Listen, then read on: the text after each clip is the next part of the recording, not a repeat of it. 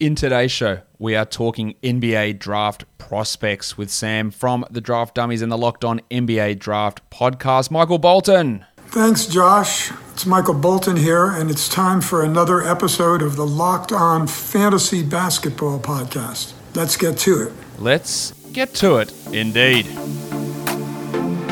You are Locked On Fantasy Basketball, your daily fantasy basketball podcast part of the Locked On Podcast Network.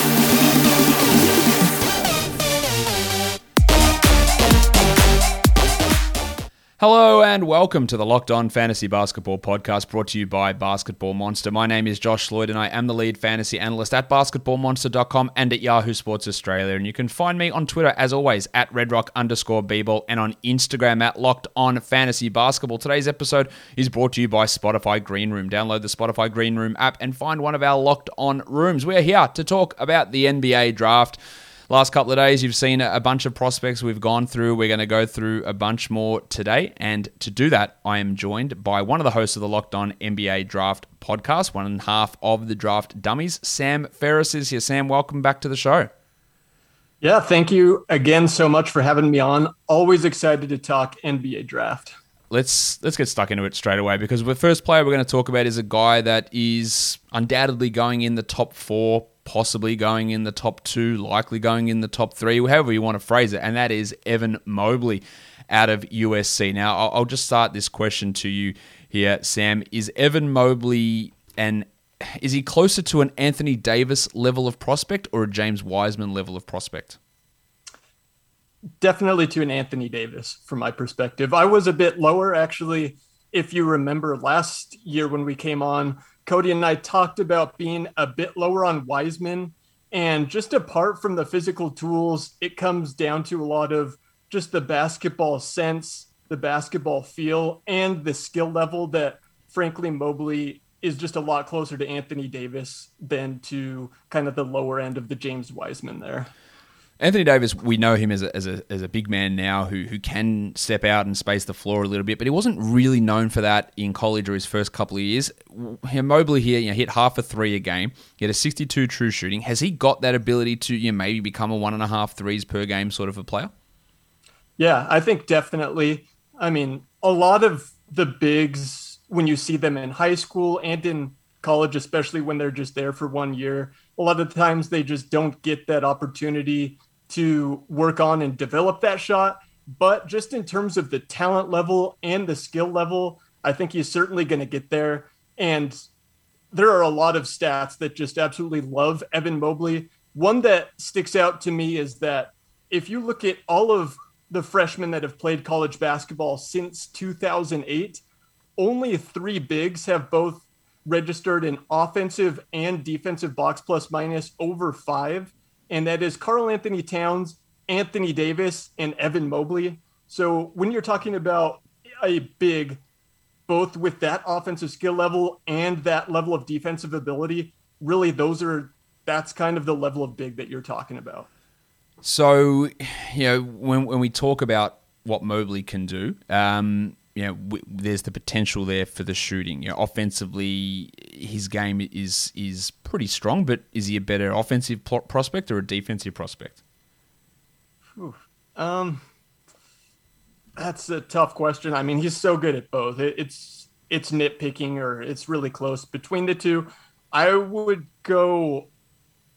I'd go offensive just because centers generally are expected to be very good defensively, and I think he will be. I think at his peak, he could be potentially a top five guy in terms of defensive player of the year. But I think we do toss around the word unicorn too often. But Mobley is a guy that you could throw in that category in terms of the ability to handle, the ability to shoot, create, and make his own, you know, difficult shots. He has the skill set really that he could develop almost into a wing offensively and to me that's a bit more unique and just a bit more valuable than you know the average than what you know your average NBA center will provide offensively. So I love him on both sides of the ball. Maybe slightly better offensive prospect in my opinion. What's his passing like? I think it's good. He reads the floor well. Uh, he would often get double teamed at USC, and he made quick decisions. Uh, you know, he's not certainly not a Jokic or near that level. I don't think he projects to quite be that, but I certainly could see him being one of the five to 10 best passing bigs in the league. And part of that comes with his movement skills and his ability to create advantages at his size. Uh, you know, we see a lot of the best passers in the NBA are these guys with that size. And so he has those tools where I think that's going to continue to develop down the road. Would you say that he is at a level or could get to a level like a Bam Adebayo or Karl-Anthony Towns, Jusuf Nurkic style passer? Yep, definitely. I think he can be in that class. So to, is he a clear number two for you? Is he higher? Is he lower? Like where, where do you have him sitting in the draft? So the way I have my big board laid out is I do have Cade in a tier of his own at number one. Then I have both Jalen Green and Jalen Suggs and Evan Mobley in that second tier. And to me, those guys are very interchangeable. I tend to prefer Jalen Green just very slightly because I value kind of the shot creation on the perimeter. And I think he is I wouldn't say a generational prospect in terms of a shot creator on the perimeter, but he's very, very good. And I think we've seen in the playoffs just how important those guys are. So if you're asking me, it's splitting hairs. It's like 51 to 49% Jalen Green over Mobley. I think they're both fantastic prospects. I think he's also going to be a really good fantasy option for those of you looking dynasty leagues. His ability to score, rebound, pass, block shots, hit threes, have good percentages. Like you can't ask for anything more in a prospect, and that's why you bring up Towns and bring up Davis because we know that they're top four, top five fantasy guys, and Mobley can. I think end up developing into a player like that. Like that's obviously a, a huge, huge part of you know a really successful long term dynasty situation.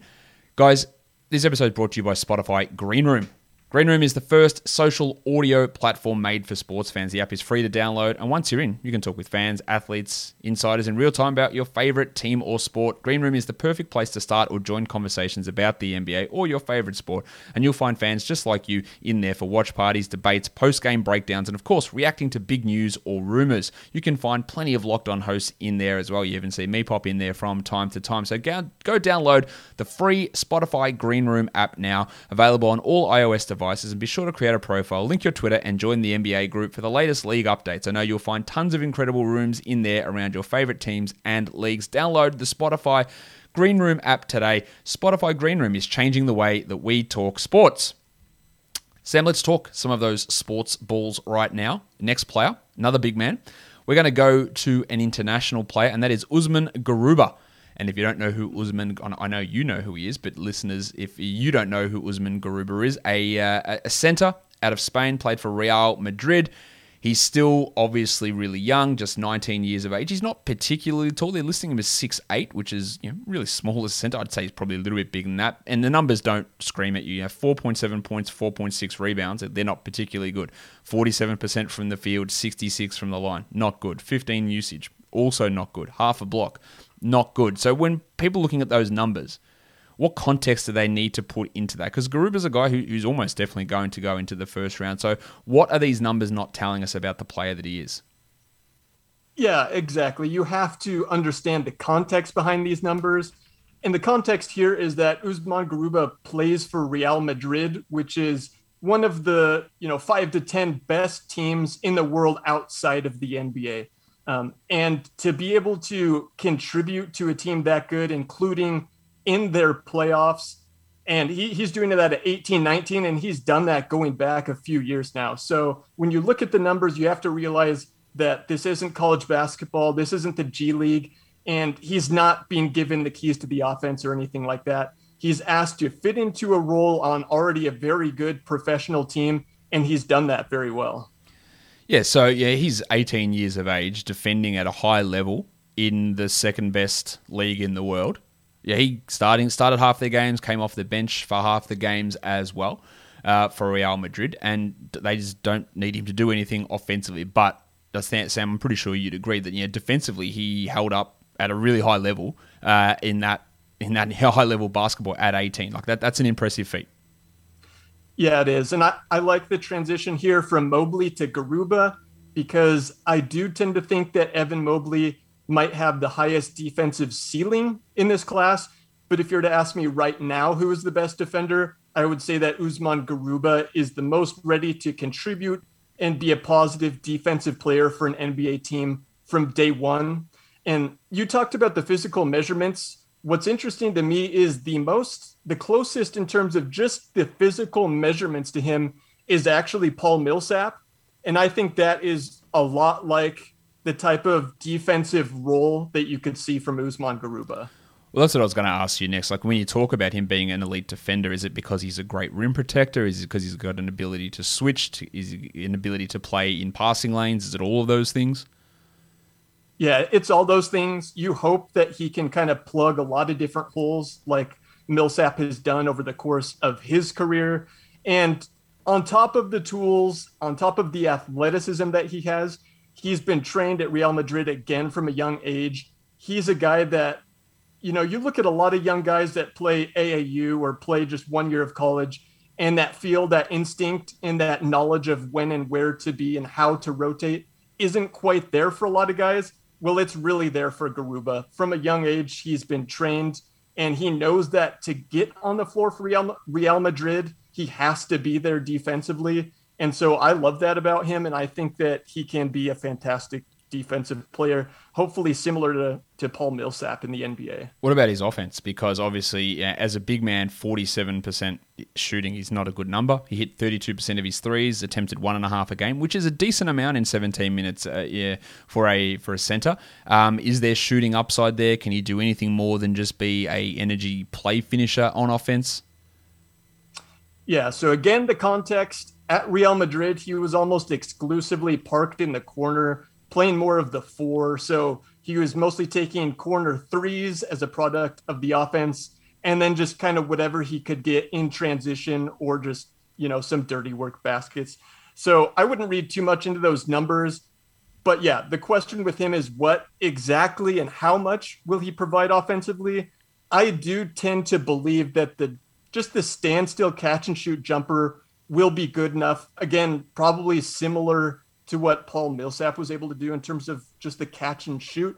But Paul Millsap obviously was more than that offensively. And that's the question just to what level can Garuba get? And will he ask to be, you know, will he ask to be doing more than that offensively? Uh, is the question. And again, going back to the height, he's like six eight. So will he play the four? Will he play the five? I tend to view him more as kind of a four next to another traditional center.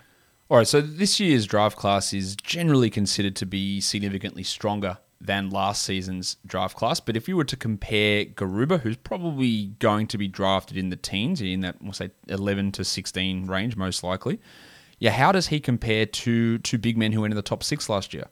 James Wiseman and Onyeka Okongwu. Like, where does Garuba fit with those guys? Are they both significantly better prospects than Garuba? I think Garuba is a better prospect again than Wiseman, but again, I was a bit lower on Wiseman and still am after his rookie year. Uh, I did prefer Okongwu a bit as a prospect, and he was considered to be a top five guy and really went that high on draft night. So yeah, I'd slot him in there between the two of Okongwu and Wiseman pretty comfortably. Yeah, that's probably how I'd have it as well. Have a Garuba, uh, sorry, Okongwu, Garuba, and then uh, and then Wiseman. I was pretty high under Okongwu. We saw we've seen Okongwu play at a pretty high level in these playoffs, and uh, you can just see that trajectory moving forward to him to being a starter in a, in a couple of years' time. But let's go on to the next guy, where there is, um, I guess, consternation about this player.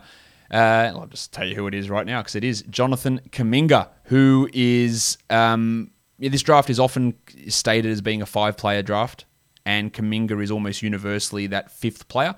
I am not as convinced that there is this five player tier. And as you've said before, you've got sort of four players at the top, and they're the same four that I have. Yeah, Kuminga uh, played with the G League Ignite last season, and I'm just going to put his numbers up on the screen. The, the shooting numbers are horrendous. Like under 50% true shooting, 39 from the field, 62 from the line. He's got that typical wing body that you want. 6'8, 6'9 forward, long arms. He's young, he's 18, he's got offensive pop. He's been well um, you know, hyped up for years. But it didn't really happen from a shooting perspective. So, what are you viewing with Kuminga? To me, is he clear fifth to you in this class? Are you Are you down on him? Are you just banking on hey, if a forward hits and he's got the measurables and he's got the ability, like that's that's a no brainer pick. Yeah, so Josh and I did not talk about our notes and our kind of personal boards before this, nope. but it sounds like we are kind of in the same boat here. He to me isn't the fifth best prospect in this class. And so I am on the lower end in terms of just projecting his future in the NBA. Um, so yeah, he's probably actually the guy that I might be lowest on in this draft, just compared to consensus and compared to the mainstream mocks and boards that you might see, whether it's ESPN or The Athletic.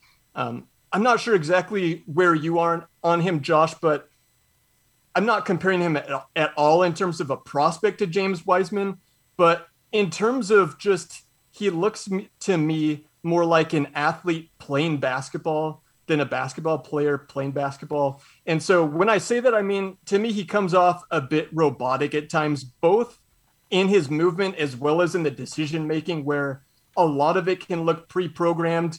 And just though he is a very good athlete, it's a bit robotic to me. And so actually, the comp that I've used is Harrison Barnes, but with a little bit less touch. So I don't know how people would exactly value that, but to me, he's actually outside of my top 10. And like I said, I'm just a bit lower on him than the consensus. Interesting. So the way I do my process is on lottery night, I did my first mock draft, and I did have him at number five. But yeah, in, a couple of days' time, I'm doing mock draft number two, and I can t- I haven't finalised it, but I can tell you now he's already dropped uh, multiple spots uh, on that mock draft as I dig into things and read more stuff. And yeah, I, I'm I'm down on him. I just I I know shooting can develop, and people say, well, Kawhi Leonard didn't shoot, but that's that's the outlier. That's the you know one percent one first percentile outcome of a guy turning from this defensive stopper who couldn't play offense into this elite offensive player. Like that, that is just not the expectation that you should have. And if you go into every draft going, well, he's a big wing and maybe he turns into Kawhi, then you're just going to be disappointed. So I am not, yeah, I'm, I'm not that high on where Kuminga sits. But he's, again, a name that I've heard for multiple years. And I go, oh, I can't wait till Jonathan Kuminga gets in the draft. Like when he was 15, like I'm sure you would have been yeah. the same, like hearing about this guy. Okay, let's, let's get excited. And then he reclassified to get into this draft class and it just was.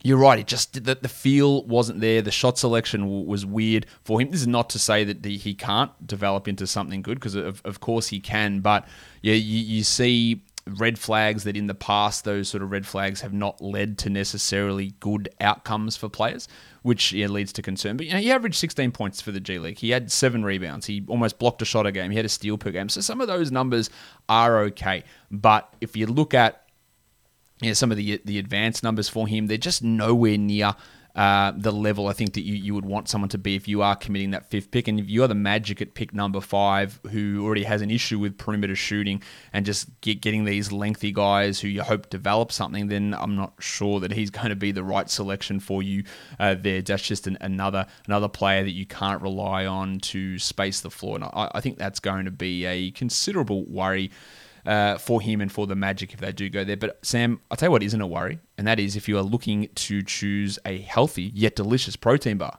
Built Bar is the protein bar that you want. Have you? Uh, what's your favorite Built Bar? Uh, I like. I'm a berry guy, so I tend to go with all the different berry selections. But I'm also a chocolate guy.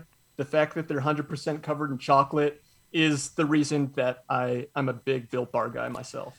Yeah, look, their raspberry flavor one is really good. They also have the uh, oh, one of my favorites. They don't have it at the moment. Is the white chocolate raspberry cheesecake. That's a that's a goat bar, but they don't have that one anymore. But they bring limited time flavors in all the time, and these bars not only are delicious and taste like a treat, they're also healthy. They're good for you. Low calorie. Most flavors have 17 grams of protein, but just 130 calories, and four grams of sugar with just four grams of net carbs.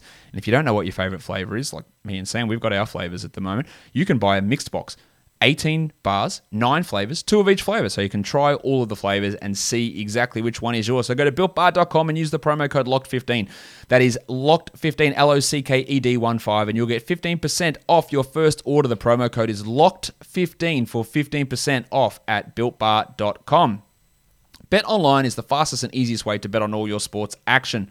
By the time you listen to this, the NBA finals they might be over. I don't, I don't know. The Stanley Cup finals will be over, but baseball is still going, and you can track all of that action at Bet Online. Before that next pitch, head over to Bet Online on your laptop or mobile device and check out all of the great sporting news, sign up bonuses, and contest information. Don't sit on the sidelines anymore, as this is your chance to get into the game as teams prep for their runs to the playoffs.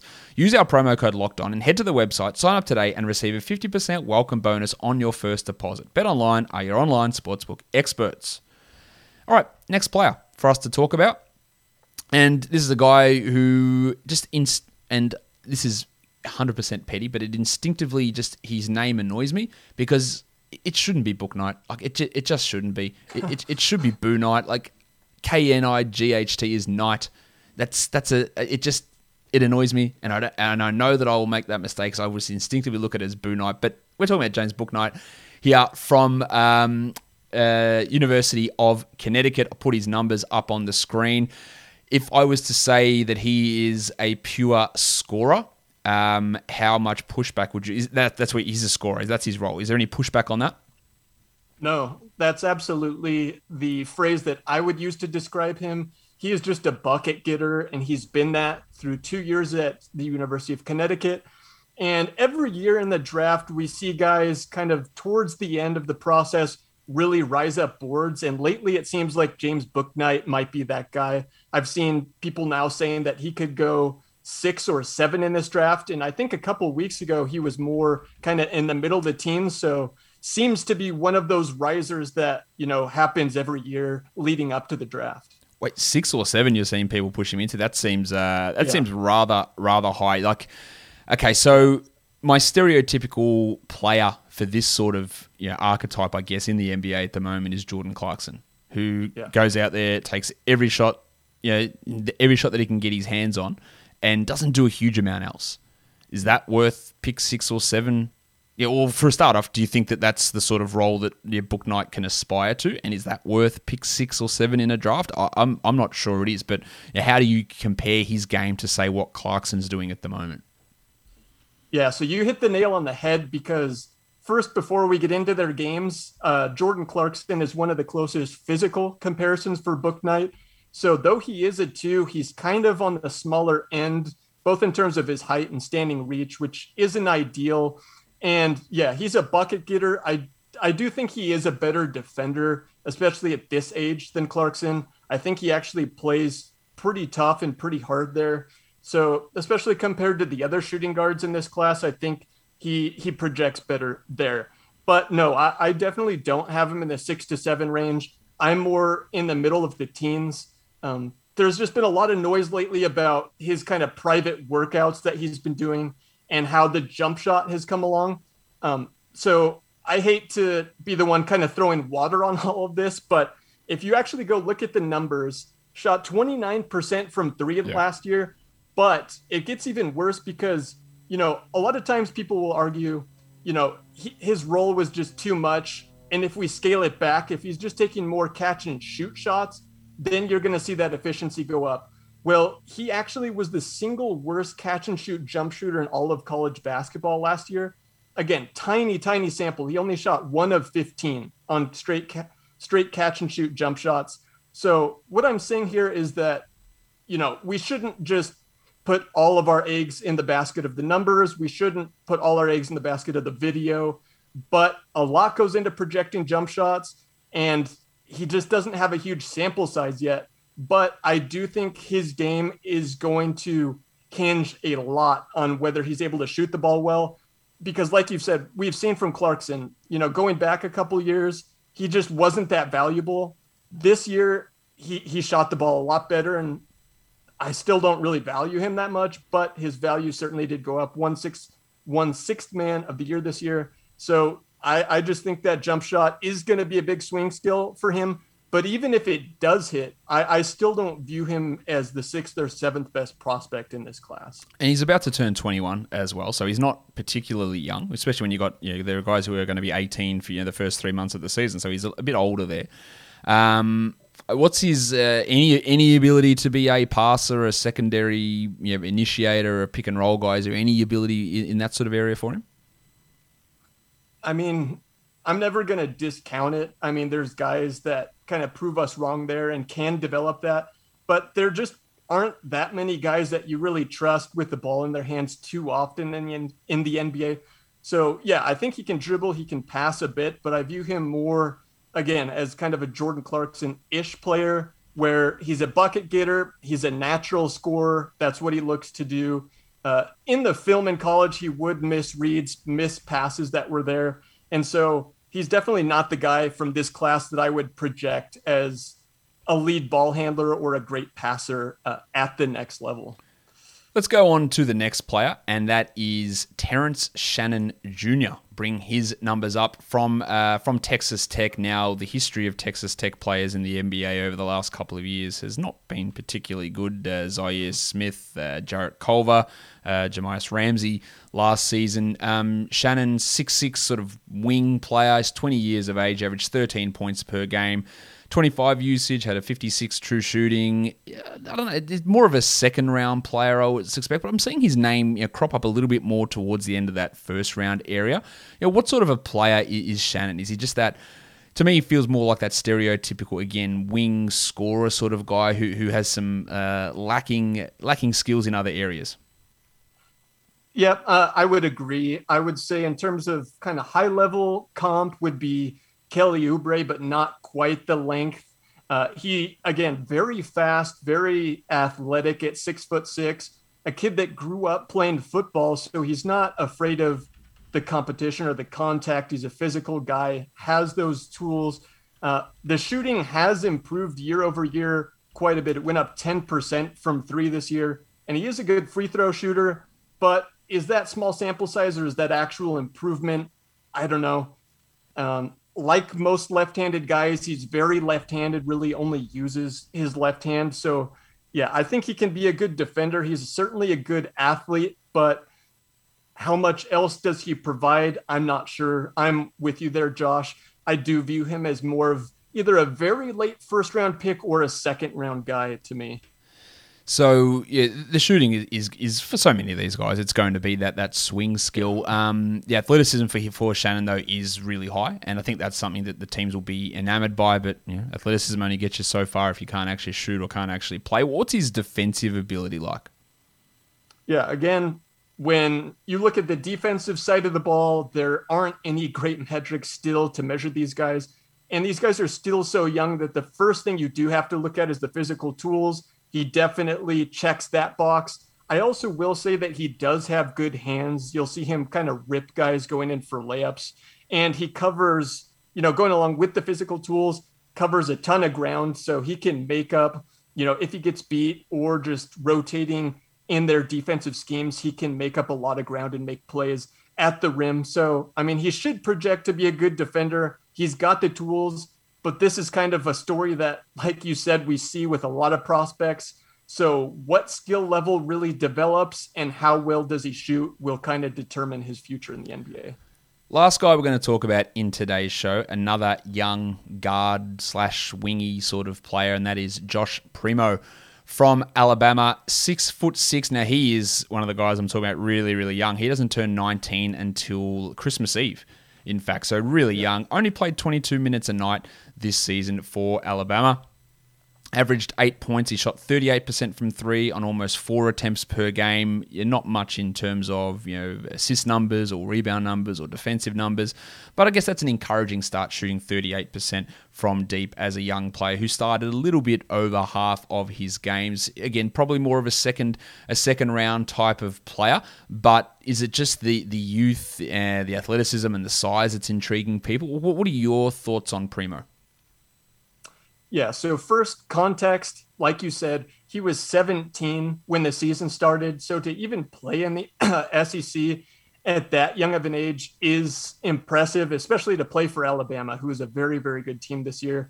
Uh, so, I think the pitch with Josh Primo is that it's like buying a stock early, where you're hoping that, you know, if he had gone back to college, that next year maybe he would have improved a lot. And all of a sudden, he's a guy that shoots into the first round so basically, you're getting him early. You put him in your G League development system and see what you get. Uh, but in terms of on the court, the thing that I like the most is the frame is good. I think he measured six foot five in shoes at the combine. but I really like his jump shot. And like you said, and we've seen with a ton of these prospects going through this list and in past years, the swing skill with so many guys is the jumper. And I really like it from Primo. Uh, it's pretty rare to find guys that young shoot the ball pretty well. Uh, the numbers were good, and I think his form is very, very good. He's a, got great preparation on his jump shot, and he can hit it both off the dribble and off the catch. So he's got the physical tools, though he's not really as great of an athlete as you might think, kind of looking at his frame. I think he's more of kind of a combo guard shooting type of prospect where we kind of see what his frame and his game look like after maybe a year, year and a half in the G League. Yeah, he does feel like he's more of a developmental sort of prospect that you're going to give that little bit of time to. But you know, comparing him to the guy that we just talked about uh, previously, Terrence Shannon Jr., would you have Primo ahead of him? Yeah, I think I would, just because it's more difficult to find guys with that shooting projection from a young age. And I just think that kind of if he does hit and the frame does improve, you know, starting from such a young age, that, you know, if he hits kind of an upper end outcome in terms of his projection, that that'll probably be a little bit more valuable than Terrence Shannon. Uh, but for me, Primo is very late first round or end of the or beginning of the second round. So I have him probably maybe a tier or so ahead of Terrence Shannon. Yeah, I think that's sort of where I'll settle on, on Primo in terms of him versus Terrence Shannon, but still, still a lot of water to go under the bridge. But that'll do it for today's show. We'll be back uh, tomorrow, me and Sam, to, to cover some more prospects. Uh, Sam, tell people where they can find you on Twitter um, and uh, the work that you do. Yeah, you can find us at Draft Dummies on Twitter. I put a lot of time in there. I, I like to post clips, I like to post stats and my thoughts. And I'm doing a lot of work there, especially as we lead up and gear up to the draft. This is kind of what we work for year round. And of course, you can find our show. We are the Locked On NBA Draft Show. Cody and I uh, host one day a week on Wednesdays, but the other hosts are also awesome. So every day we're putting out new NBA draft content, and it's a lot of fun doing it. Yeah, uh, like yeah, last the, the guest from the last two days, Rafael Barlow, he hosts those days. You know, Sam, Cody, they host as well. We've got Richard who's going to come up next week on the show, hosting the Locked On NBA Draft podcast. So make sure you're checking that out. But also, uh, or Sam, actually, thank you for for jumping in today. And again, we'll, we'll chat to you for tomorrow's show. But guys, make sure you are following this podcast: Apple Podcast, Google Podcast, Stitcher, Spotify, and on the Odyssey app. While on YouTube, hit the uh, hit the old subscribe down there flick my bell, thumb me up, leave a comment down below. Guys, we are done here. Thank you so much for listening, everyone. See ya.